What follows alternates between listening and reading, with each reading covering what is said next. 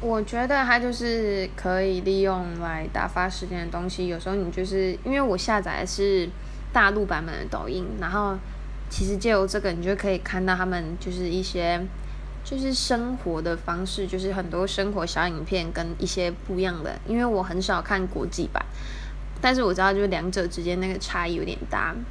然后我觉得借由抖音也可以看一些就是大陆不一样的人文风情吧，我是觉得不错。但是很多时候你会不小心就遗忘时间，沉迷在里面。但是以打发的话，我觉得是一个蛮好的蛮不错的选择。